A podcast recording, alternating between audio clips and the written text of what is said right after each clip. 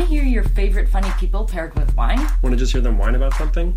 Hi, I'm Ellen Clifford. Hi, I'm Shawn Buckholz. We're the hosts of The Wine Situation. That's wine with an H. We've had Morgan Murphy, Drew Jogi, Brian Safi, Charlie Sanders and Camille Knox, Paul F. Tompkins and Janie Haddad-Tompkins, Melanie Linsky. They all told us their wines, and we told them about wine. It's totally boozy study hall. So get it everywhere you find your favorite podcasts. That's The Wine Situation. Wine, wine with, with an H. H. Cheers!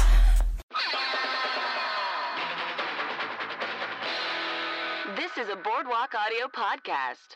Uh, uh, uh, check it. You are now tuned in to Fish at the Water, where comedians learn from forerunners and give honor. Tweety and Jeremiah mix it up like honor bombers, making sure everybody leaves educated like scholars. This is Fish at the Water. This is Fish at the Water. This is Fish at the Water. Hey guys, welcome to uh, Fish Out of Water, a comedy writing podcast. Uh, I'm Ryan. What's up, guys? I'm Jeremiah. You want to do the intro? You can do the intro. No, you you're, can do the you're intro. the intro man. I'm the intro man? Okay. So uh, today we have with us a very special guest. Yep. Um, he was a writer on Mad Television. Yep. He is uh, on the Harold team, Queen George, and he is on the Mod team, The Bus. Boom. Carl Tart, ladies and gentlemen. Yeah, yeah, yeah, Carl. You hear me shake my head. Yeah. How you doing, man? Great. Great. Thank you for having me. Thanks yeah, for coming on, man. Thanks for coming on. How's your week been? I am having a good week. I'm going to Las Vegas tomorrow for Thanksgiving. So today I've been running around trying to piece together an, a suit that'll get the ladies excited. Mm. Yeah, suits do it. Suits will do Probably it. Probably do it. You didn't even get a nice suit. Yeah, I don't dress well normally. So like when I when I when it's time to like dress nicely, I'm gonna try to do it. Am I peaking at all? I feel I'm, I'm nervous about. The levels? Yeah. Oh no, it's um I hit the button and that's what that big spike is. Oh, okay. Yeah, I hit cool. the thing like a dumbass. So I want to uh, know more about this Thanksgiving in Vegas. Yeah, yeah, yeah. Family in Vegas? Or? No, no, no, man. It's it's it's a it's a it's a writer's retreat of sorts. Oh, cool. Uh, I'm going to Vegas with my buddy uh, Lamar, who's a writer on New Girl, and oh, okay. Phil Jackson, who's a writer on Brooklyn Nine-Nine. Oh, nice. And my buddy Aaron Covington, who is the writer of the movie Creed with Ryan Coogler. Wow. Yeah. So we're all going to go out there and be, you know, famous. hang hang out and not be famous because people don't know writers. So it's a super well, super group of writers that no one knows. No one will know who they are. But but hopefully hopefully somebody will like look over at our table at dinner and be like, those guys don't look like they belong here, but they're here. Who are really they? Really nice suits. Yeah, yeah, yeah. we, we all went kind of suit shopping. So this is the podcast about sort of, we're both we both write on sketch teams, just as, like as you do, mm-hmm. but we're still sort of learning the process. We're not like seasoned vets, you know? Mm-hmm. So we figured there's plenty of other people out there that are just like us, so we're just going to kind of pick your brain and yeah, man. see if we can become super geniuses. I'll tell you everything I know. Great, perfect. It's not much. Um, oh, it's a lot. That's kind of the weird thing about comedy, though, right? Like, how do you know? The old, there's only really one way to know if you're good at it, and that's if an audience laughs at you. Yeah, that's true. Because you can't judge it on if you get jobs. Because I know a lot of people in this world who get a ton of comedy jobs who suck. Right. Oh. That's why there's probably more T V shows that don't make it than do. Yeah. You know, because people just, you know, they get a lucky break. And who's to say I didn't get a lucky break? But you know, like, it's it's subjective. The whole business of comedy is subjective. So yeah. it, it's it's I, I think I've I like to think I put in enough work over these past what, eight years now. Yeah. That I've been doing yeah. that. I'm at a level that I can talk about it. Right. But I still got a ton to learn, just like we all do. You know? Of course. I, was Mad T V your first? My first staff writing job, yeah. Before what, that, I was just acting and stuff. Was it? What was it like going in on your first day at Mad T V and just sort of being in a writer's room for the first time? Is it similar to like a, a mod rehearsal or a sketch rehearsal? Or uh, yeah, sort of. We the first day we met everybody and went in and pitched on they, on basically what the season would be about and stuff like that. Uh, it was very nerve wracking. The when they got when I got the call that I had gotten the job, I had just stepped off stage uh, from Harold from doing a Harold, and um, I got the call and I immediately got imposter syndrome. Like, oh, I yeah. don't, I don't belong here. I don't deserve this. I don't like when, I, like, I turned in a packet. I met with the showrunner. I met with other people. I auditioned for the show three times, and then I oh, as, as, a, as, as an actor, actor, yeah. Oh, cool. And then I, and then I turned in the packet after that because I guess they kind of liked my bits, mm-hmm. and so they were just like, yeah, let's throw them a bone. I don't know. That's but cool. uh, yeah, it was great. But um, they and then like I immediately was like, I don't belong here. Like the, these writers are gonna be like all these seasoned sketch writers and stuff like that. And it turned out like over the course of time that like yes, while they were all seasoned, like people, some people who've been doing sketch for years, like the room was kind of split in between. Like there was me and Brett, who these were both our first writing jobs, mm-hmm. and John Barinholtz too is his first writing job. He's also an actor, performer, and stuff yeah, like that. Yeah, it's it's Ike um, Barinholtz's brother. Yeah, yeah. Ike Barinholtz's little brother. Yeah, and uh, we all were the newest, the youngest people in the room, and I would say, like John's been doing it for you know ten years. Yeah, and ten or twelve years, and then I've been doing it for about eight, and Brett has been doing it for a little while too, probably mm-hmm. around the same as me, like writing and stuff like that. And uh, there was people in the room who were like, like Guy Stevenson and Jim Wise, who were like Groundlings from back in That's the day. That's crazy. And then there was this lady named Maya Williams, uh, who was like just like on the Harvard Lampoon in college in the eighties. Oh, that's and then she came out here and just started working for like Fresh Prince and and uh, you know Rock and like all the nineties like black shows, and like she has written a bunch of books and stuff like that. So like. The people who were like still actively performing sketch were like the three younger people. Oh, it's Carol Leifer, who's a long, who's a stand up, who's like wrote for wrote for Seinfeld for all these years. Like oh, you'll know wow. if you see her. Like, yeah, so, she's yeah. pretty dope. And yeah. and uh, Mo Mo Driscoll, who writes like uh, romance novels. And so that's funny. Yeah, yeah. yeah. What did she? I mean, she writes comedy too. Yeah. Or yeah, yeah. Just she writes, writes romance novels. No, she wrote for like Kimmel and stuff, but like her big thing is like romance novels. Romance comedy. Romance comedy. Oh, yeah. Nice. I, I don't know. I don't think it's comedy, but yeah. yeah, she was great. She was my office mate, so oh, we cool. hung out. It was the uh, a very funny pairing, but I love her to death. Yeah. Uh, but did yeah. You, did you guys write together as well? I don't think I think we collaborated on one thing the whole time. Yeah. But we don't we just because we were, we shared an office didn't mean we had to write together, you know? Mm-hmm. Uh, I mostly just talked to her about life and stuff cuz she's got so much experience in life like yeah. She's like old enough to be my mom, so So uh, you start you said you've been doing this eight years. Is that eight years ago is when you first started to do improv and sketch mm-hmm. or get into comedy? So yeah. we always kind of like to pick pick people's brains on the beginnings. It's always interesting. Um, well, the beginnings for me started like in elementary school when I first got a laugh. And I was like, oh, this is an easy way to cope with me feeling like I don't belong or being a weirdo. Because I kind of was a weird kid. Mm-hmm. Like just the, I was real goofy. And the shit that I liked like was was like different from the other kids in my neighborhood. Like they were into others. I, like I played sports. Like I was a pretty good baseball player, but I was always like I was an outfielder, and I would just be out there just like making up characters and stories, and like because at that age nobody hits the ball that far, right? And so like yeah. I'm just kind of out there. And um, my mom didn't make me play baseball because I played one season. That's exactly what I did. I was an outfielder, dicking around, and she goes, "We got to put you into soccer because we just need to yeah, get you need to do something." Yeah, yeah. Something. That's when I started playing football and basketball too. Yeah. Um, but uh, yeah, so I kind of always liked just comedy stuff, and I watched it at a really young age when I wasn't supposed to be watching it, like the sketch that we just watched. Right. Like that that came on probably when I was two years old, two or three years old. And I have, like, my mom's a fairly young woman that will watch stuff like that. And I have a cousin who's about ten years older than me who will babysit me all the time, and she liked that stuff. And they would be, like, watching, like, Martin, uh, you like You So Crazy on H B O. Oh, or, oh funny. I fucking love Martin Lawrence. Like, Martin's Half Hour or Robin Harris, Bebe's Kids, Chris Rock in his early days. And Def Comedy Jam was huge. Mm-hmm. Like, I was lucky enough to to be born, like, right when the black comedy surge, like, hit. Mm-hmm. So like, like in the nineties, in the nineties, yeah. yeah so, um, I just found out about Hamburger. Yeah, Hamburger, uh, Alonzo Hamburger Jones. Yeah, yeah he that, used to be on on uh, on uh, what's it called? On Def Jam. Def Jam comedy. And yeah. he was really funny. It was a weird kind of thing, but he would say Hamburger. That was his bit. That yeah, that, that was show was bit. so important because yeah. those were all the comedians that were shunned by every other T V, not only every other T V show, but every other club in America and stuff. So they had to find their own lanes. And then that Def Jam came on. It was literally the most popular stand-up T V show ever. Yeah. That's crazy. And I, I think that's the when Bernie Mac came out. Uh, I can't remember which bit, beat it was, but um, or which bit he was doing, but he just was saying, like, I don't give a fuck. No, he was saying, I ain't scared of you, motherfuckers. Yeah, that's it. Um, Y'all don't understand. Yeah, oh, my God. I ain't I... scared of you, motherfuckers. And then he just, like, well, and he improvised that. Yeah. Because the dude before him got booed.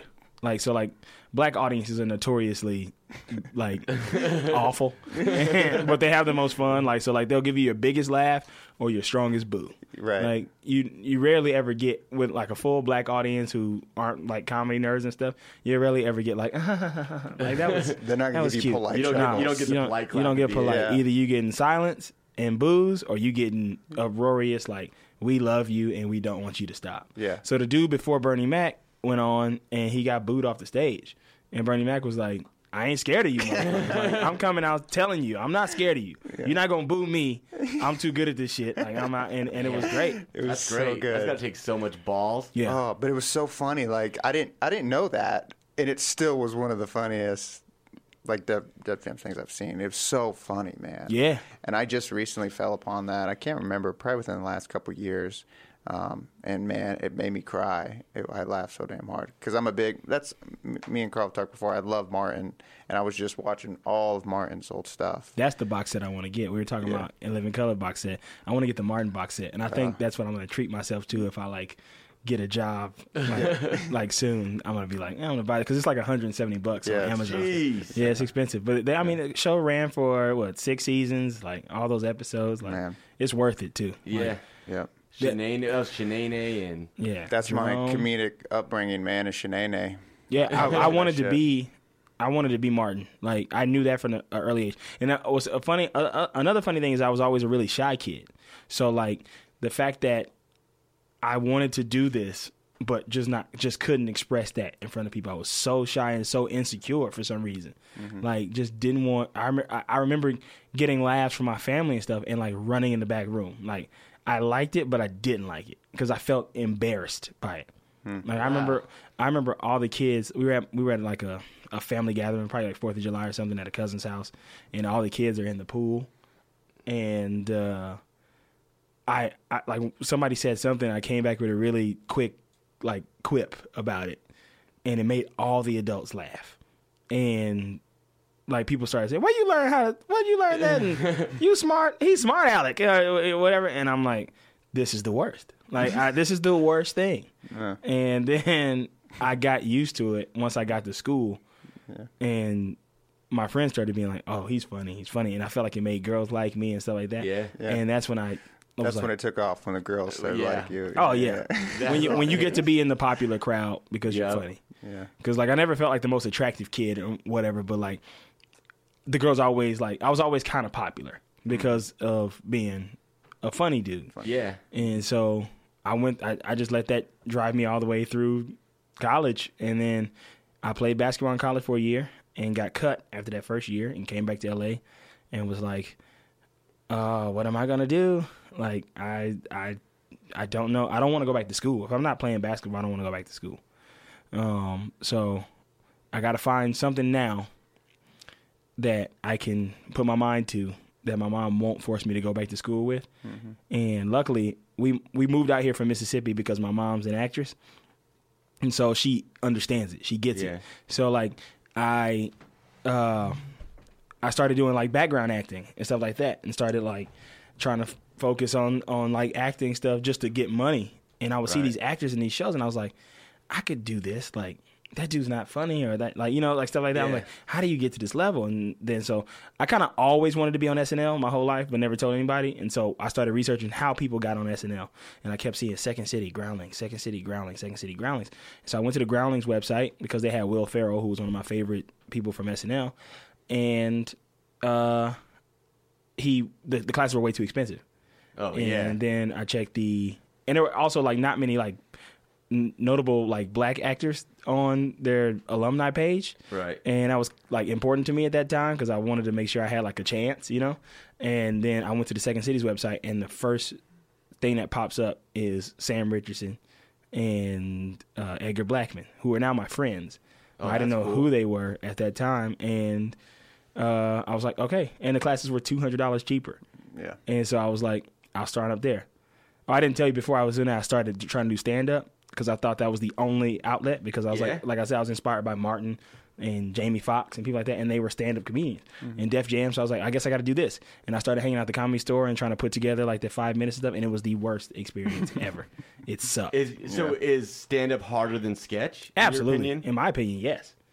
Yeah, it's n- nothing like that collaboration. Yeah, I that's yeah. what I like about improv and sketch too. I think is that. Because sometimes you have you don't have a fully formed idea. Mm-hmm. You can take it into a room, and then they help kind of mold it. Expands yeah. on it. And stand-up is a lonely, it's a lonely deal out here. At least oh, the, yeah. I haven't done it very much, but um, I ha- I did go through like a spurt of like, all right, I'm going to try this stand-up thing mm-hmm. and see how it feels. And it's just, it's, oh, man, it's just like it kind of sucks your soul out a little bit because everyone's kind of sad. Yeah. You know? I didn't yeah. even know, if I had known what improv and sketch was, like I would have started there. But mm-hmm. the fact that like I only knew I only knew stand-up people, and I would watch S N L but didn't get that it was sketch comedy. I didn't I didn't get it. Right. I just thought a bunch of funny people got together and wrote these funny skits, you know, like yeah. or got up and, and I didn't I watched Whose Line Is It Anyway and didn't get that it was improv. Like I just didn't this stuff didn't compute. And then once I started doing the research on it, I was like, oh, that's what this is. Mm-hmm. Like, that's, okay, yeah, I want to try that. Yeah. And that's when I got into classes. And my mom was like, what do you want for your birthday? I was turning like twenty. And she's like, what do you want for your birthday? And uh, I was like, I want to take these improv classes. And she was like, what? Mm-hmm. Okay. But if you don't stick with it, you owe me this money back. Or I'm not I'm not paying. She And she paid for my first level.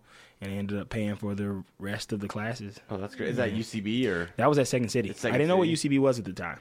Yeah, I didn't know what U C B was until I moved out here. Yeah. Like, I didn't know about it in Chicago. They didn't really talk about it too much. Mm-hmm. Mm-hmm. It was a New York institution. And then, how long you been out here? When did you move here? I moved here in two thousand, let's say, seven. Yeah, so it it had just gotten out here like two years before that. Yeah, and I knew I knew I, I knew of I O from Chicago. Mm-hmm. And so I started looking at the I O website. And then I, through that, I saw U C B, and there's just something like kind of like, it's kind of cliche as it sounds now, like punk rock about it. Mm-hmm. You know what I mean? So I just, that's where I started because I was like, oh. Yeah. Yeah, nah, man, I didn't know about it. But I'm so thankful that I started at Second City. Because going through the U C B program, nothing against the way they teach. Right. But it's just not, like, I, I don't feel like it's conducive to uh, new people. For sure. You know? Yeah, yeah, I know exactly what you're saying. I did the opposite. So I did all of U C B and then went to Second City and did mm-hmm. the whole conservatory. And any anytime people would ask me, I would I would always say, go to Second City first, man, like, because it gets you up on stage. Yeah. Like you get you get to perform at the end of your your your class, mm-hmm. which I don't know if they do that at U C B. I know they do it for four oh one. You do a class show every level. You do? Yeah. Um. Yeah, I can't remember yeah, now. I but, think four oh one you do two class shows. But yeah, so Second City. It's just, it's weird. Like, there's so many different, now you can pretty much, you can go to a lot of different comedy schools mm-hmm. and kind of get in their their zone or their clique. But of all the ones that I've been a part of, Second City is by far the most, like, loving and nurturing place, especially for new people. I feel like they're really positive. Yeah. And for someone like me, like, oh. I moved out here and I didn't have a clue of what improv was. I was just like mm-hmm. you. Like, I didn't, I just knew some of my favorite comedians went to these places. And when I went to Second City, I took like a free class there. And it was just so welcoming and warming. You know, you were like, yeah, this is fun, man. Yeah. Yeah. yeah. It was, I, I met some of my best friends in life at Second City. And like the first few times, like, like, I'm in a show there now called Afros and Ass Whoopings, which is yeah. like, oh, the, I know the great show. I know the one of the dudes in that. Who? I It's a is it sketch, right? Yeah, sketch. I sketch. Like believe it's like the guy that wrote it. Dwayne? Yeah, Dwayne. Col- yeah, yeah. Uh, Col- Colbert. Colbert, yeah. Colbert. Yeah. He's yeah. he's one of my like really good friends, and like I look up to him a lot. And I met him when I first started there. He had already graduated the program, but the fact that Second City was such like a family oriented place, like he kept coming back, and he was still doing shows, and they were on house teams. Like I'm actually like with all my friends at Second City, they're all like way beyond my class level. Like, they all graduated, like, year a couple years before me or a year before me and stuff. And we all kind of, like, convened at the on the house teams. And and uh, when they first started doing house teams at Second City, it was around the time while I was graduating the program. So, like, I'm younger than all of those guys in program-wise and sort of age-wise. But, like, we're all good friends, and I still love them a lot. And, like, it's it was a great place. Like, and then once I finished there, I went over... Ooh, excuse me, uh, market. And once I uh, once I finished there, I went over and uh, went over to U C B, and it was like the classes were fun. I met a lot of cool people. Yeah. And then I started uh, hanging out more at the indie shows and stuff like that. And that's when I found uh, my group, White Women. Where we, oh, yeah. Yeah. Where we we met. Um, I met Ronnie, Ronnie Adrian, mm-hmm. when I first started doing improv. Because once I started at Second City, I was immediately, like, immersed in the community. Like, that's all I wanted to do. Yeah. So, like, Second City didn't really have an indie scene. Like, they don't really do, like, oh, student jam, like, stuff like that. They didn't really have that stuff. So I'd have to go to the U C B community anyway. And that's how I learned about U C B. I was like, oh, there's another theater. Mm-hmm. Like, there's I O and there's U C B. Were you and... back? Were you around back bef- when there was, like, just T N T? Or was there already, like, the Clubhouse and Crash Bar? No and... Clubhouse yet. No Clubhouse, but there was T N T, uh, Crash Bar, Room one oh one, and, like, Where Eagles Dare came a little mm-hmm. bit after that, and, like, a few more indie shows that were around that aren't around anymore. And, uh, yeah, Crash Bar, T N T, Room one oh one. I would do all those jams and stuff, like, when they had it at the at the little Impro Theater. Yeah. And yeah, uh, Elephant Theater was one. And, yeah. What like, was the one off of Santa Monica? Is that the... The complex? There's the complex um, and the elephant. The elephant. The yeah, elephant that's theater. The upstairs or... No, that's the, the complex. E- yeah, it? the elephant's, yeah. like, on the corner... Oh, Santa Monica and Lillian. And it's and it's really theatery whenever I've been in there. Yeah. Like, they do a lot of plays there, so yeah. there's always, like, random sets, and they'll leave them up sometimes for the improv shows, so you get, like, improvising these weird sets. Yeah, yeah, yeah. What's the one but that the Clubhouse used to be at? Uh, the Clubhouse used It was, to, like, in a shady... It was, like, a, it was a house. It was, like, a house. Like a, yeah, yeah that, that there's a theater right under it. Oh, they, okay. they were, like, in the attic of this theater, yeah. which was fun. How do you like the Sunset Theater? Um, I, I like it. Mm-hmm. Um, for sketch or for improv? For sketch more than improv. Yeah. Mm-hmm. I feel like you, you're kind of fighting an uphill battle when you're improvising in there sometimes if people don't project, which is another thing that I got to kind of diss U C B on is, like, they don't teach people to, like, kind of act, you know, always. Yeah. They just yeah. don't teach you these these scientific improv rules, which are very important. But, like, acting-wise, like, I remember a lot of my friends, when we when Sunset first opened, people were like, I don't like improvising. And it's like, hey, man, go down stage and speak up. Like, that stage is big. So just, like, learn the space, you know? Yeah. And, uh, yeah, so... But I like it there. Mod yeah. Night's really fun there and stuff. Oh, yeah. yeah. Mod yeah. Night's great. When it's fill- when it fills up, me and Carl, I used to tape the Mod Night on Wednesday nights, and it's pretty... It's I think it's the most popular show. Um, at Sunset now. Yeah, at Sunset. And ASCAT. Yeah. Yeah. Um, and when it gets does people... It, does it there, rival Harold Night, do you think? Or is it not even close yet? Yeah, yeah. Oh, Mod I Night, think so. Mod Night and Harold Night both sell out every time. Okay. Yeah. Yeah. Um, I've only when, had one one Mod Night that wasn't, like, standing room only. It was just, like, the bottom and the top filled, mm-hmm. but not, like, lined up on the stairs. There's only been, right. like, one or two of those. And same as Harold Night. Like, there have been Harold Nights that have only been... The like the middle, like where the sides. Yeah, are where they don't put anybody on the stage. Or yeah, anything. Yeah, and those are. But the, like so last Friday actually, last Harold Friday. I wonder um, this, why that this, was. This past Friday we, we weren't we weren't full. Hmm. It was like sparse on the sides, like you know. Yeah, it's getting towards the holidays. But that's still like one of the fullest improv rooms in the nation, probably. Oh man, it's great for yeah. sure. And on those nights, like on open on first Harold, like that night is always like. Super packed. Yeah. Mm-hmm. And that one's when they put people on the stage where you literally are just improvising. With people, people at your right feet. There, yeah. yeah. And it's crazy. Yeah. Like, it's that that's a fun environment. Super warm, like literally and figuratively. Like, it's like hot as hell in there. Yep. Like, people's juices are flowing. Like, you, it's hard to be bad on that night, you know? Yeah, that's great. It's a fun night of comedy. Um, so I want to I want to I want to um I want to jump in and ask you this question real quick because mm-hmm. this is something that I, I struggle with um, when you're. How do you generate ideas when you're doing sketch? Do you use your improv, or do you just get in your head, or do you just kind of observe? Like, what's your process for generating ideas? My process for generating ideas is usually improv, and um, also just stupid shit that I see that I want to see if I can make it into a sketch. Also, whenever I, I get writer's block, I'll challenge myself to make it into like a really dumb sketch. So, like, something I would be like, oh, that would be funny. And then I go, I, I could never do that. And I'd be like, no, you're going to do it and make it bad. And then once you put it all the way down, you read it again and you go, okay, yeah, I can take that out and take that out and put this here and put that there and, like, rearrange it. And it's like it's like, it's like you cut out the pieces to a puzzle and now you just have to put the puzzle together.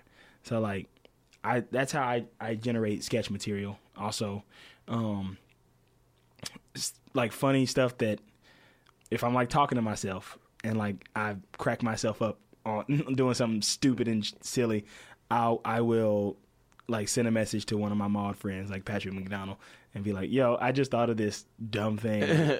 Will you write something that I can do? And he goes, yeah, I think it's stupid and hilarious. Like, let's try it. And oh, so, that's interesting. That's something I haven't had a chance to ask anybody about, because you're actually an actor on Mod Night. Mm-hmm. And, you, and and there it's different. Like I O, we get to be writers and performers. Yeah, yeah. I was on an I O team for a long time. Oh, were you? Which one were you on? D J Fawcett. I didn't know you were on that team. Yeah. I had a, a buddy that was on that team, um, Jesse Klein. Klein. Yeah. Yeah.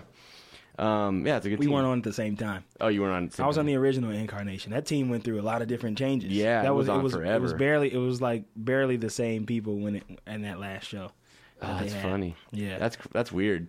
I wonder why they do that. Why you didn't break up a team, give it a new name at a certain point. They didn't rename it. They just they kept it. No, they kept, kept the name, it. Hmm. And they just kept replacing people. um, I, I was I, I was the second person to leave. The first person to leave was this was this kid Adam, who was a writer. Who I wonder how he's doing now, because he kind of just left and didn't tell anybody. Like, he kind of just well, left the city. He'll listen to this. Yeah, a lot of people do. Adam, how yeah. you doing, man? Message me on Facebook and let me know. Yeah, how you doing? Uh, I haven't seen you in four years. so when you're so when you're writing so when you're so when, so with, with, as an actor on Mod Night, if you have a sketch, you can't really bring in the sketch yourself. You kind of have to yeah you have to pitch it. You have to pitch so it. So that's the, that's the difference. Yeah, with I O and with U C B, which I kind of like in a sense. A, because I don't have to do the work of writing it, and and and B, uh, it makes the writers hungrier to do stuff. Because I remember when I was on Fawcett, like I'd submit two sketches a month that had me doing something silly. Yeah. That I was like, I'm just gonna write for myself, like, in case other people don't write for me. Mm-hmm. So like yep. that's kind of how the whole thing went, because we only had at that time, like D J Foster, like eight people, and it was six six actors and two writer actors. Like so, like oh no, six actors, one writer actor, and one writer, and that was Adam. Oh, okay. Who just wanted to be a writer. But he couldn't write a whole show by himself, so everybody had to submit for it. Right. And it was fun like that, but with Maude, like it, I, I think it makes for a a, uh, a super quality show, hopefully, uh, when you have six hungry writers who want to get their material up and six hungry actors who are pitching and want to do certain things. Right. And, like, because I know a lot of, like, my uh, friends, uh, Matthew, Brian Cohen, and Patrick McDonald, who wrote on my last Maude team, Glendale, they say, we like to you to pitch us one sentence, and we turn it into something. And usually when that happens, like, they'll still take suggestions of, like, hey, what if we tried to do it this way? Or what if we said this here instead of that? But they they write what you kind of wanted to see in your head but didn't have the wherewithal to put down on paper. So, like, if I'm in the car singing a stupid country song, and I go, it'll be funny for the audience if I sang this song. And I, sent, I go to Patrick, and I go, hey, I was just singing this dumb country song. Can you write me a sketch? And then he writes a sketch about the country divas, and I'm playing Bonnie Raitt. Yeah. That's what we did last week, like, I mean, last month. And it was really fun. And so... Did like, you play Tracy Chapman? Oh, yeah. Yeah, did. yeah. In yeah. a sketch. You mm-hmm. played, so you played a lot of women singers. Yeah, I played, yeah, I did that a lot. I did a lot. That's, that's really fun for me. It's his rap now. Carl's known for that. Yeah, I do, I do that Tracy Chapman a lot now. Yeah. Oh, do you really? Yeah, yeah. That's like one of my go-to characters. It's super funny. Uh, yeah, no, I've seen it. Yeah. Yeah, it was great. Yeah. Do you, um, did you, did you start on a Mod team first and then go on to Harold, or was it Harold and Mod? It was Mod first. Mod first? Yeah.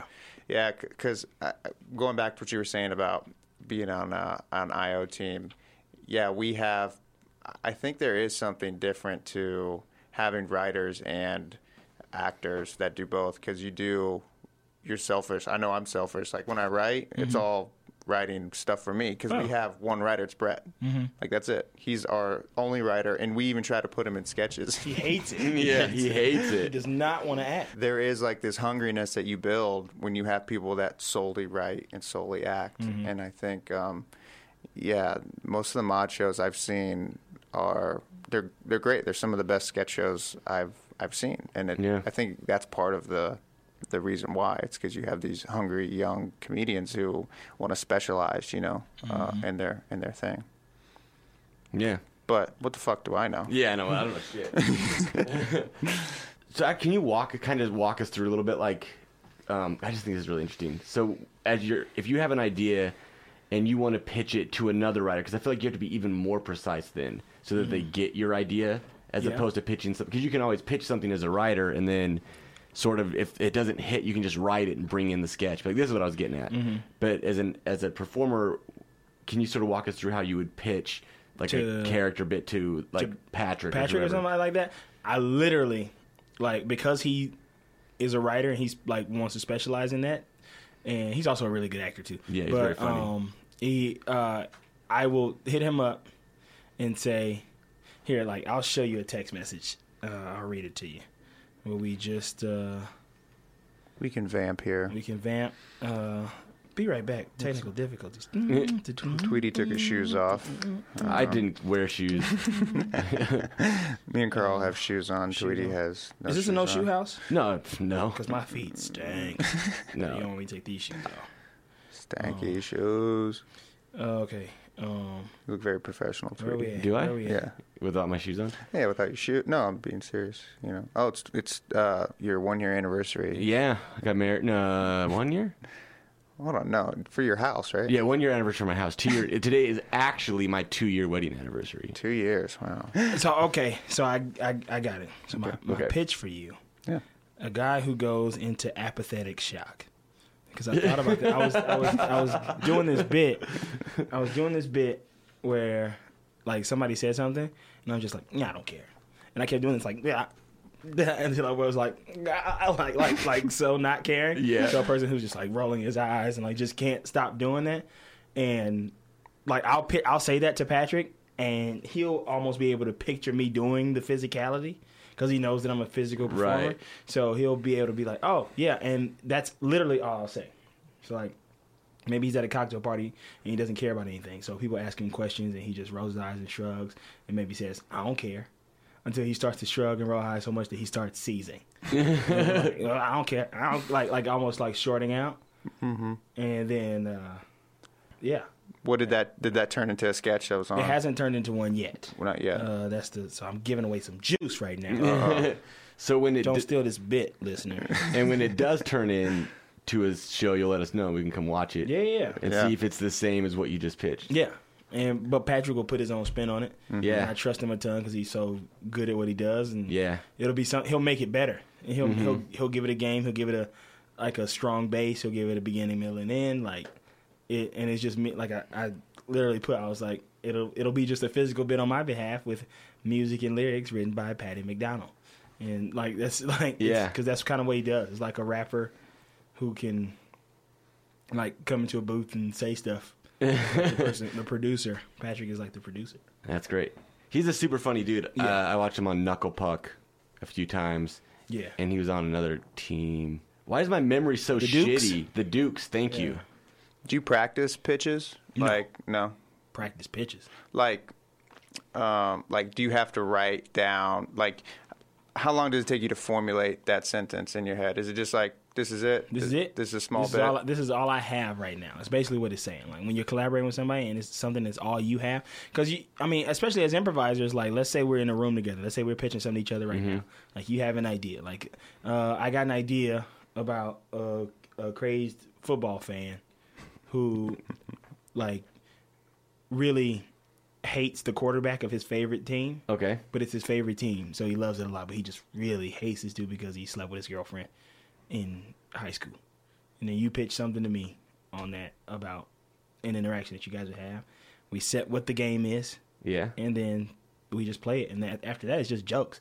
That's easy. Yeah, the joke parts is the easy part, yeah. Well, that's what they say. Listen to me talking like I know what I'm talking about. Yeah. Joke parts are easy, guys. Yeah, making people laugh. Jokes uh, all day. Framing everything up. Well, my the reason I bring it up is because I'm a, I'm a dummy when it comes to, I have all these, maybe it's because I just have too much in my brain. And then when I go to project it out, most of the time it's like, that doesn't make any, any sense. Maybe you should go and think about it a little bit more. It, it does make sense when you do it. I've directed I've directed Jeremiah here. Oh, yeah, that's right. It, huh. it makes... The show never came into fruition. Did not. But uh, it makes sense when you do it. You're very funny. It's I think one thing that a lot of people get caught up in this world is, is with simplification. Mm-hmm. Just like, you got a funny bit. Literally dumb it down. Like, without without making it dumb, dumb it down. Take take this piece and bring it down. So, like, remember we, like, worked when Dwayne wasn't there, and I'd be like, all right, let's try... like with Allie or somebody like that. Mm-hmm. Like, let's try to, like, you got this bit. No need to over-improvise it. No need to keep saying stuff, because that's how Second City creates sketches, just straight up through improv. Like, yeah. people don't write stuff down, which is, I like it. Oh, you, so like you never even write a, a full-on sketch? There? Yeah. In Second City? No, you, you improvise it and re-improvise it until you get the beats down, and then the director can usually be like, all right, let's take this out and let's try this, or say this right here and do that, stuff like that. And, or let's let's come up with a pitch on this thing. And it's just like, literally, we, we're going to hit this three times. What's the funniest thing that you heard in that? Let's keep playing that moment, which is kind of what they teach you at U C B. Like, right. What's the funniest thing about this? So you got your premise. You got your character.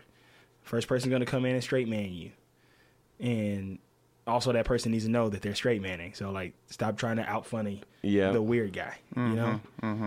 Uh, and, yeah, so that... It's it's it's just it's literally about simplification. It's so important that people forget forget that, you know, yeah. like three line scenes, like the warm up. Yeah, like get to that point, get to the point quick. I learned that a lot when I was at Boom Chicago. Oh, that's right, man. That's such an important thing. I can't believe you haven't. I totally forgot you were at Boom. Yeah, you yeah. got back like what a two years ago. Two maybe? years ago, yeah. Um, Explain what Boom Chicago. I don't know what that is. Boom Chicago, yeah. for those who don't know, is an improv and sketch theater in Amsterdam, Netherlands, that uh, they hire American actors to come over and perform for a year or however long they want to stay. And uh, I stayed for a year because I did not want to stay longer. was, it, was it just it hard? Was tough. It was tough. It was tough living in another country. Yeah. But, um, yeah. What, what was the I, toughest part about living in Amsterdam? The cold. Oh, yeah. The cold weather. Fuck. The cold people. uh, I miss my friends. I miss my community. Yeah, yeah. This community is very important to me, and it's something that I didn't want to leave. And uh, I, I missed my family here. I missed like I just I just I'm not the type of person that can just uproot and leave somewhere mm-hmm. that's that far away and that much different than what like if somebody's like, hey man, I'm I'm hiring you to write on this T V show that films in New Orleans. Then I'm like, yeah, I'll go do that. That's easy though. I know how to talk to people in New Orleans. Right. Like, and it's a short trip. Yeah, it's a short trip. yeah. If I want to come home on the weekend, I can do that. Like it's a three hour flight. So uh, it was tough just being there like that. But what that place did teach me was how to get to the point, because people can't, people that don't speak English as a first language can't take you creating a ton of exposition at the front of your scenes. You got to get to it. You got to be physical. You got to yeah. use your environment. Mm-hmm. Like you can't just stand there and talk to somebody. You know, like they don't want to watch that because they don't even understand what they're looking at. They're like, wait, they're making this up? Wait, this is not, this is not written? It's written. Like I would get, like so I would get people would get mad at us after shows and be like, "This is fake. You you did not.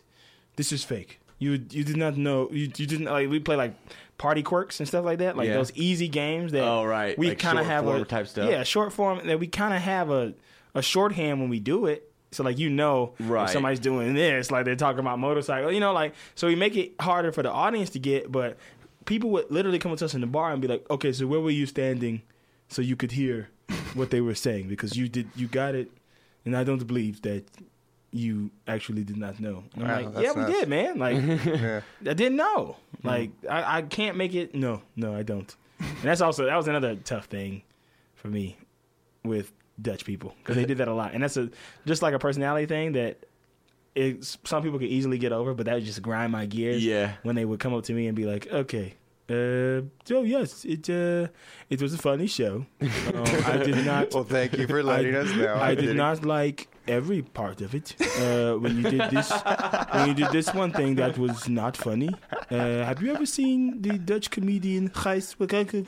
And I'm like, I don't, I don't give a shit about him, man. Get out of my face.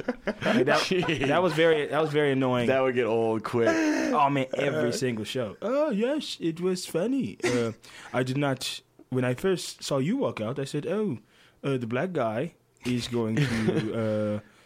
Uh, I, I don't know. I don't usually like the black humor, but they would say stuff like that. Yeah. But they don't like. Right. Of course, that'd be weird to say here. Right. I get, culturally, I, it's yeah, just different. There. I got what he was saying. Right. Like mm-hmm. he doesn't like Chris Rock's bits. Right. And something like that. Which also stop talking to me if you.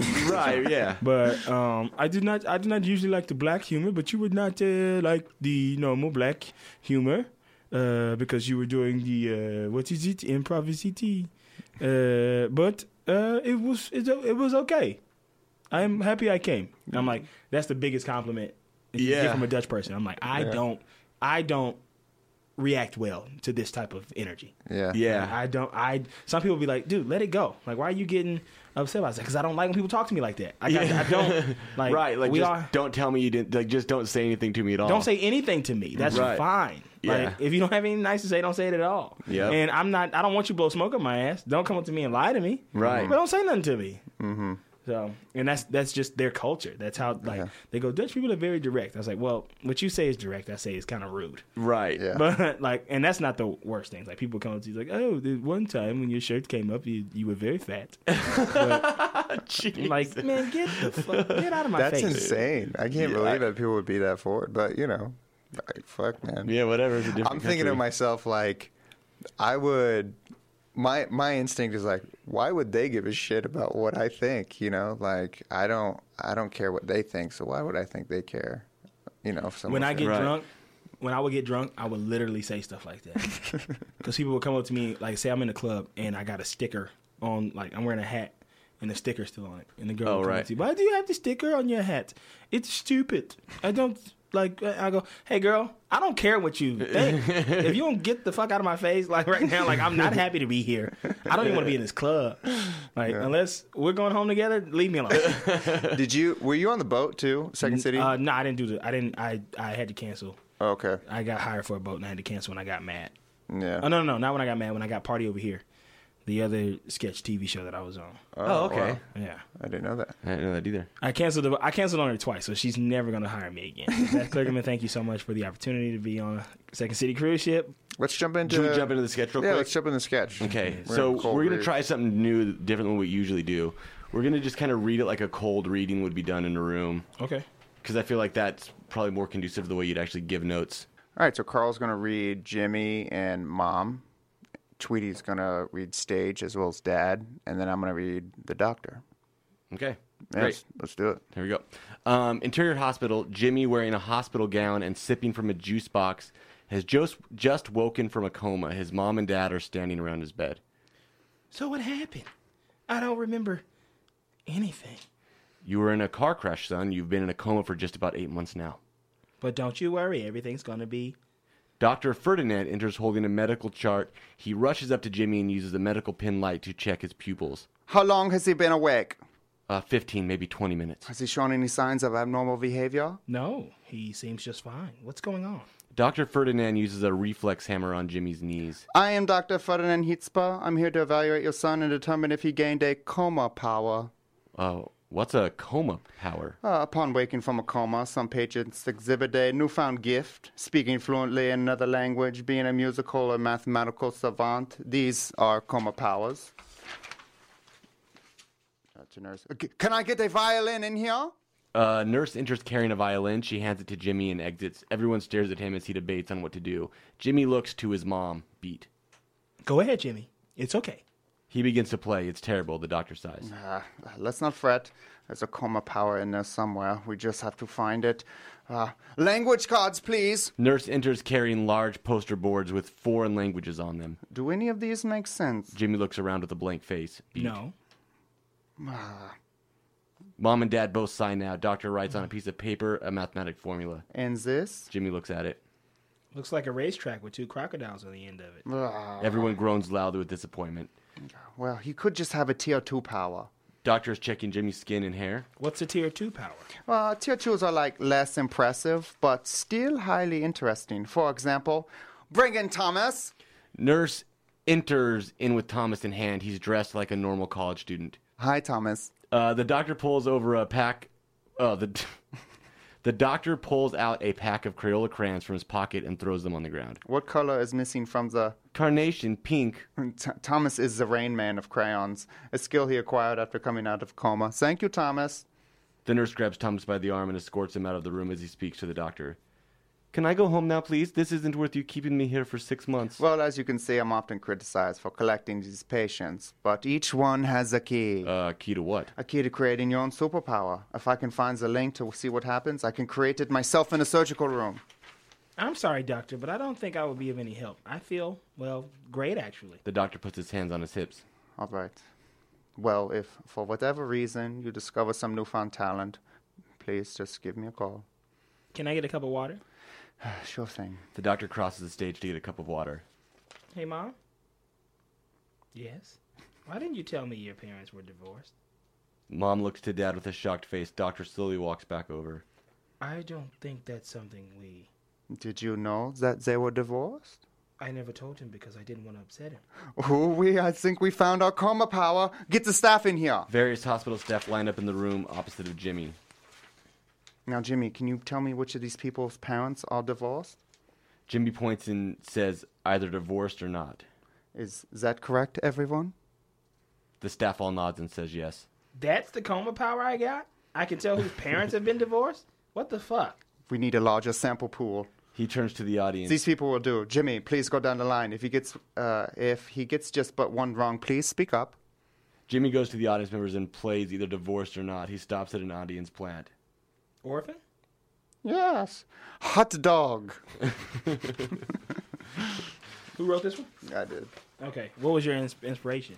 Uh, so um, I, I read in a news article the other day that some kid woke up being able to speak fluent Spanish. Mm-hmm. And I was like, what if you woke up and just had a shitty power? Yeah. Like you woke up and you could. Um, and so I saw that, man. You got the kid that got kicked in the head? Yeah. Playing soccer? Yeah. Yeah. yeah. Um, so, yeah, so that's where that kind of based out of. And I uh, I guess I didn't – I knew it was a funny idea, or at least to me it was funny, and I didn't exactly know how to how to frame it up.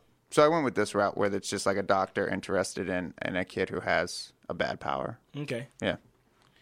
Um, I would say, uh, for starters, we can start it by everybody being in the room. Mm-hmm. And like the doctor's in the room and the parents are there and the kid is like, oh, what?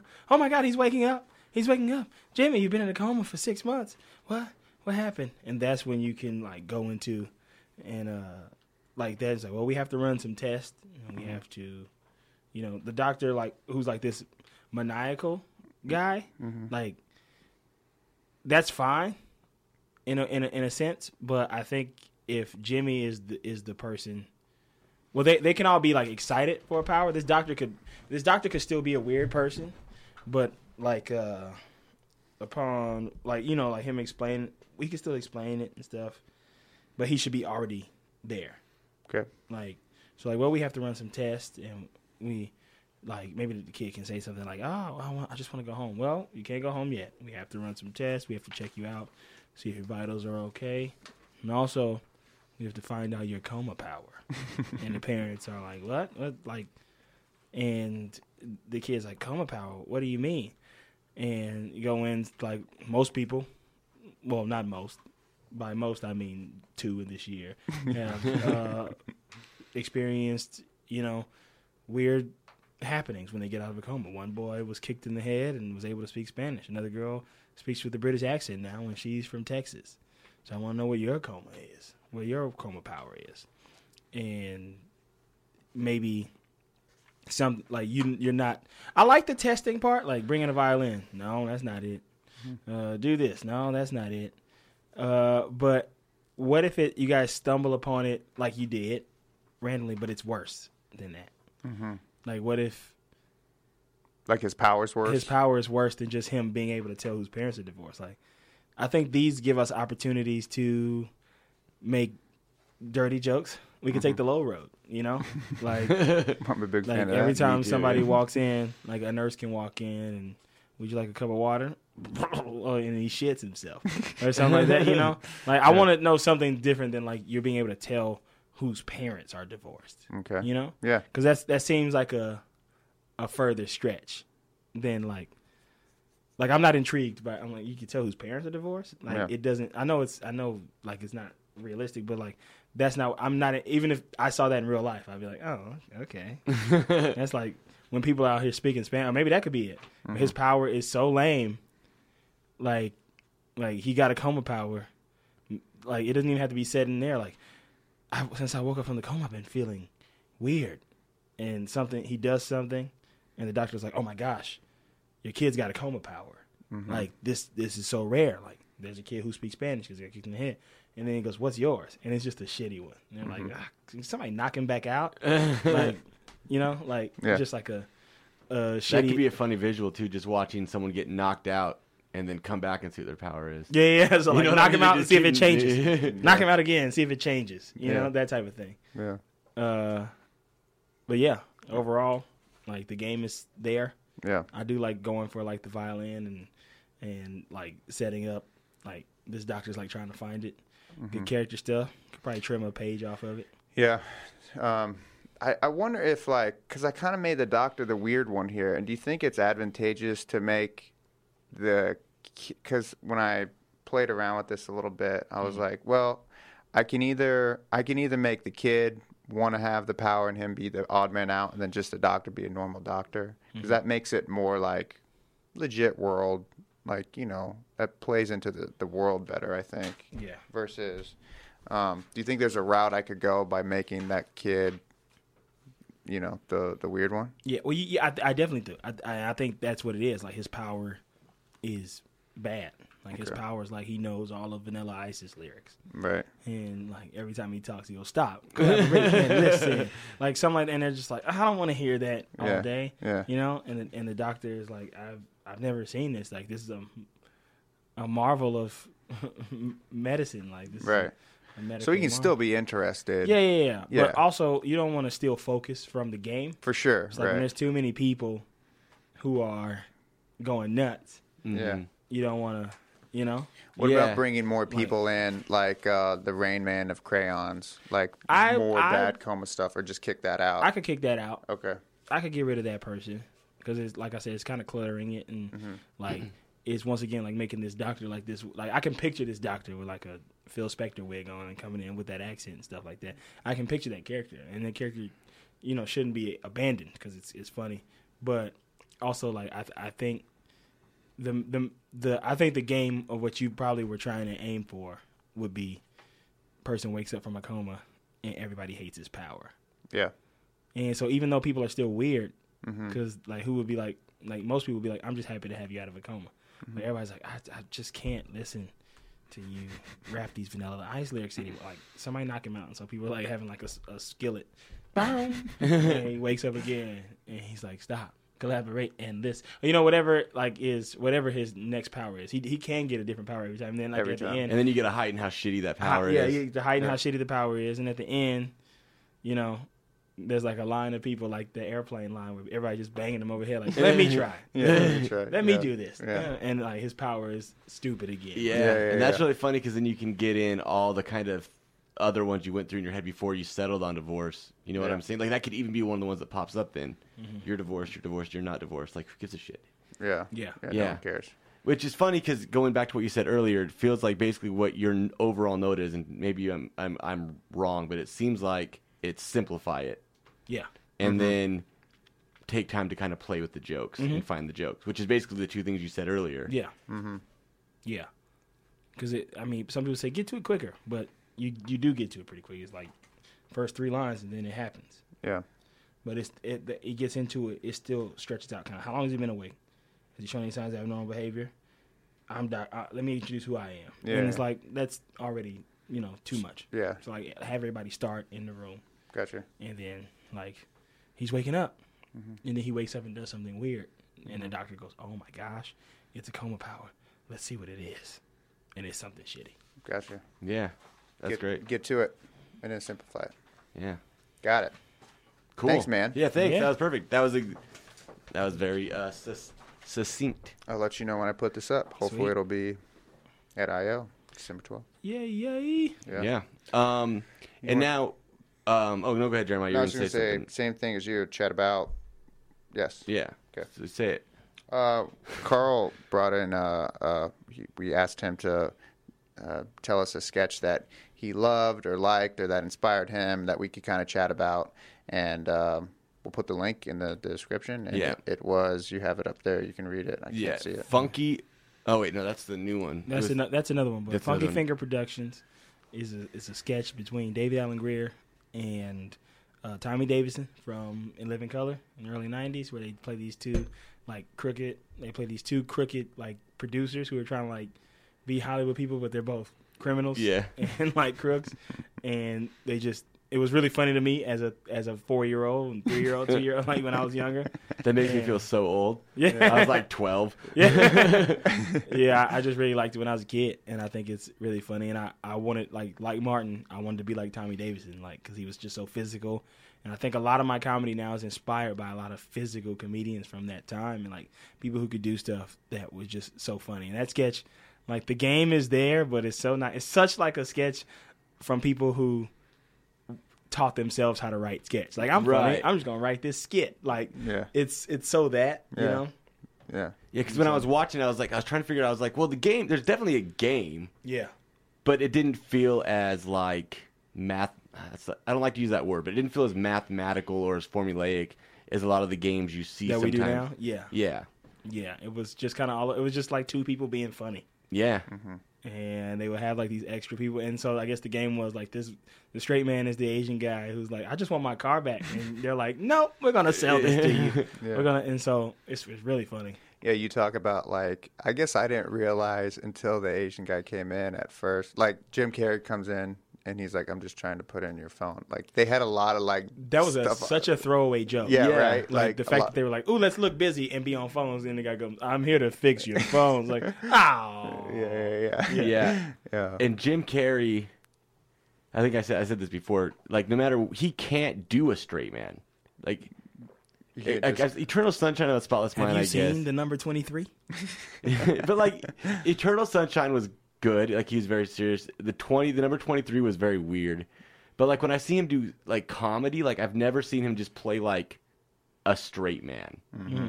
Like, every straight man is, like, a humongous character. But not yeah. in the way, like, that, like, Drew Tarver does it, where his straight men are often characters, you know? But they're yeah. not, like, so over the top, like, like a Jim Carrey character, mm-hmm. if that makes sense. Yeah. It was, Jim was just being Jim. Yeah. That's yeah. all he was ever doing. When I bought a V C R... um, in actually no, my girlfriend's mom bought a V C R in like two thousand two, let's say, so way after you needed a V C R, and the movie that came with it was a movie called Rubber Face, and it was a Jim Carrey movie from when he was in college. Really? Yeah, and it was the in like the seventies. Yeah, probably or early eighties. Um, and all I remember about it was he had really bad teeth, so apparently he got them fixed when uh he got the money. That's, like, my one takeaway from that movie. That's funny. And it wasn't funny. It was a horrible movie. Oh, man. Yeah. yeah. I love how your V C R just came with a tape. Yeah. Just came with that one. That Goodwill special. Yeah. Um, yeah, man. So, look at that. Magic hour. There we are. Right? We said we wanted to be. Boom. Um, Bye. Yeah. yeah. Out, we're out. Yeah. Uh, do you have anything you want to plug? Um, yeah. Let's do some plugs. Plug it up. Plug, um, plug. You can always catch me at Harold Night, U C B, Monday nights. Or Thursday nights or Friday nights. Check your local listings. Uh, um, at, at I'm on the team Queen George, and I'm on the Mod team, The Bus. I'm on the improv and sketch team, White Women. We have a show every second Friday at U C B Sunset at ten thirty p.m. called Your Token Friend. Come by and tell us a story about how you were a token in a situation yeah. or how one of your friends was a token. Maybe you were a group of white kids who hung out with one black kid. What was that kid like? What would you do that was cool to you guys? Or maybe you were a white kid who hung out with a bunch of black kids. What was that experience like? Or maybe you were an Asian kid who hung out with a bunch of uh, Mexican kids. Like, you know, like yeah. whatever it is. Whenever you were a token in a situation, whenever somebody looked to you as the different, as the other, like, whenever you felt other, bring those stories, and we'll improvise off of them. It's very fun. And uh, we'll be at San Francisco Sketch Fest on January twentieth and twenty-first. It's White Women. Sweet. And San Francisco Sketch Fest? San, yeah, San Francisco That's Sketch cool. Fest on uh, January. So if you have any San Francisco listeners, White Women will be there January twentieth and twenty-first at the Piano Fight Theater. And uh, I think that's where we're playing at. And uh, you can come see Rich and Board. At uh at U C B Franklin, uh I believe the next one is on. Let me check my calendar. And this is the the the was a spank, but now spank, it's, yeah. But it with now... uh, Ego and written by Patrick, Patrick McDonald, right? Yeah, yeah. yeah. Who's the guy you were talking about earlier? Yeah, I want to say it's on Tuesday, December thirteenth. Okay, perfect. Is the next one that uh, me and Ego, Maude Night, and written by Patrick McDonald. and Amy Hessler's in it, and directed by Bradford Evans. Uh, and that'll be the next one that we do, I do believe. And uh, if not, check your local listings. Just my name's on the funny. U C B Performer page. Mm-hmm. Go look at it. It'll have all my shows up there. Yeah, and, are you uh, still doing afros? Still doing afros. We only got three yeah. more. Yeah. Um, it'll be over on December sixteenth. Uh, so we got not this Friday, but next Friday and the two Fridays following that, and that'll be it. Is Lindsay still doing it? Lindsay is still in it. Uh, yeah, she graduated with me in conservatory. Nice. I yeah, love she's her. She's still in it. She's and, great. Uh, we're all check that out. That show's amazing. It's a yeah. fun show. Yeah. Come check it out. I'll Friday it nights out. At eight p.m. at the Second City Hollywood. And go Hulu the shit out of Mad T V so two of our friends keep their jobs. Yeah, Hulu the yeah. shit out of Mad T V. Um, Hulu the shit out of Party Over Here, even though that's already over. Just go back and watch those sketches and make it into like a cult classic. That was like, oh, gone too soon. um, Hulu the shit out of Mad T V. Watch. Are you coming back for a second uh, season for Mad? Uh, I hope so. Yeah, we don't know. They haven't they decided haven't yet. yet. They haven't. They have until like next year to tell us. Oh really? Oh really? Yeah. Like as performers or as the, as the show in general? The show in general. Oh wow. Yeah. So they got a minute. Got a minute. Cool. So and maybe you get maybe you get bumped up to a performer. Is that a thing that can happen? That would be dope. Yeah, that'd be fun. But yeah. you know, I liked writing too. Yeah. I liked being in the writer's room, being able to control. We got a lot of directorial power, so that was always fun. It was a good, a good move to be like, hey, this is how I want it to be done. Yeah. So fucking do it. I was always well, su- do what I said. I was always surprised at how the first Mad T V, like, ended up being because there were some amazing writers on that. There was uh, Patton Oswalt. Patton Oswalt, Colton Dunn was a Colton writer Dunn for was on there, yeah. He, um, re- he referred me to the new one, so. Oh, did he? Yeah. Yeah, he's, he's a cool a good dude. Buddy of mine. Um, there's a uh, a girl. There's a lot of girls. Yeah, a lot of girls. That's uh, girl. That memory thing I was talking about earlier, man. um, uh, the only thing I really have is just come watch Miss Smith um, at I O. Yeah, uh, we're I don't we don't have an actual set roster yet till next year, so our next show is December eleventh. Great. Good yep. segue. Dad Jeans, December eleventh, nine oh, yeah. p m. And also uh, a show. Oh, sorry. No, keep going. Dad Jeans, and then After You Is Us, and then after that is a show called First Timers, where it's comedians doing things they've never done before. Last month, I had to do a mime act. Next month, I have to yodel. The audience picks what we have to do for the next month. Ugh. And sounds awful. Yeah, I've had a battle rap, which was probably the worst. And then... um the worst because he did bad. Because I did poorly. And then mime. And then mime was a lot of fun, actually, but yodeling seems like it's going to really not be a whole lot of... Maybe fun, but like... It'll be fun, hard. But it might be like... What you're probably worried about is like the audience is probably going to be like, I don't fucking, fucking want to watch this. this. Like, yeah. You picked this. You did this. Yeah, that's, but they, the ones that pick it don't necessarily don't have to come, come back. To yeah, yeah. yeah. You know? There was a guy at their last show who did slam poetry, right? Yeah, he did slam poetry, yeah. Yeah, and it was... Uh... really good, but Jeremiah hated it and called him out on it. I didn't hate it. I thought it was really good, but it's a comedy show, you know. Like, right. Do you write it before, you, like, do you have a month to, like, write it? Yeah. Yeah, they get two to four weeks notice that they're going to be in the next. So, like, there's two guys, me and a guy named Patrick do every month, and then, because we, like, host it, and then everybody else, we just, either they, they get, like, two to four weeks to kind of tell us what they want to do. Mm-hmm. It, they can't ever have done it before, so it couldn't be, like, an improviser trying a new form or a stand-up trying a new set. But it could be like four stand-ups who have never done improv doing mm. an, doing like a montage. That oh, okay. Would, yeah. Ooh. It's a weird show. Man. Scary. And it's super awkward. I don't yeah. like doing stuff. I don't, I'm uncomfortable. yeah. yeah. Yeah, it's hard. Um, cool, man. So I guess Great. That's it. Thanks a lot for doing this, man. Thanks, Thanks for having me, guys. Appreciate it, man. Yeah. yeah. You're the best. You guys ready to start the second episode now? Yeah, let's, let's do, do it. it. uh, bye. Later.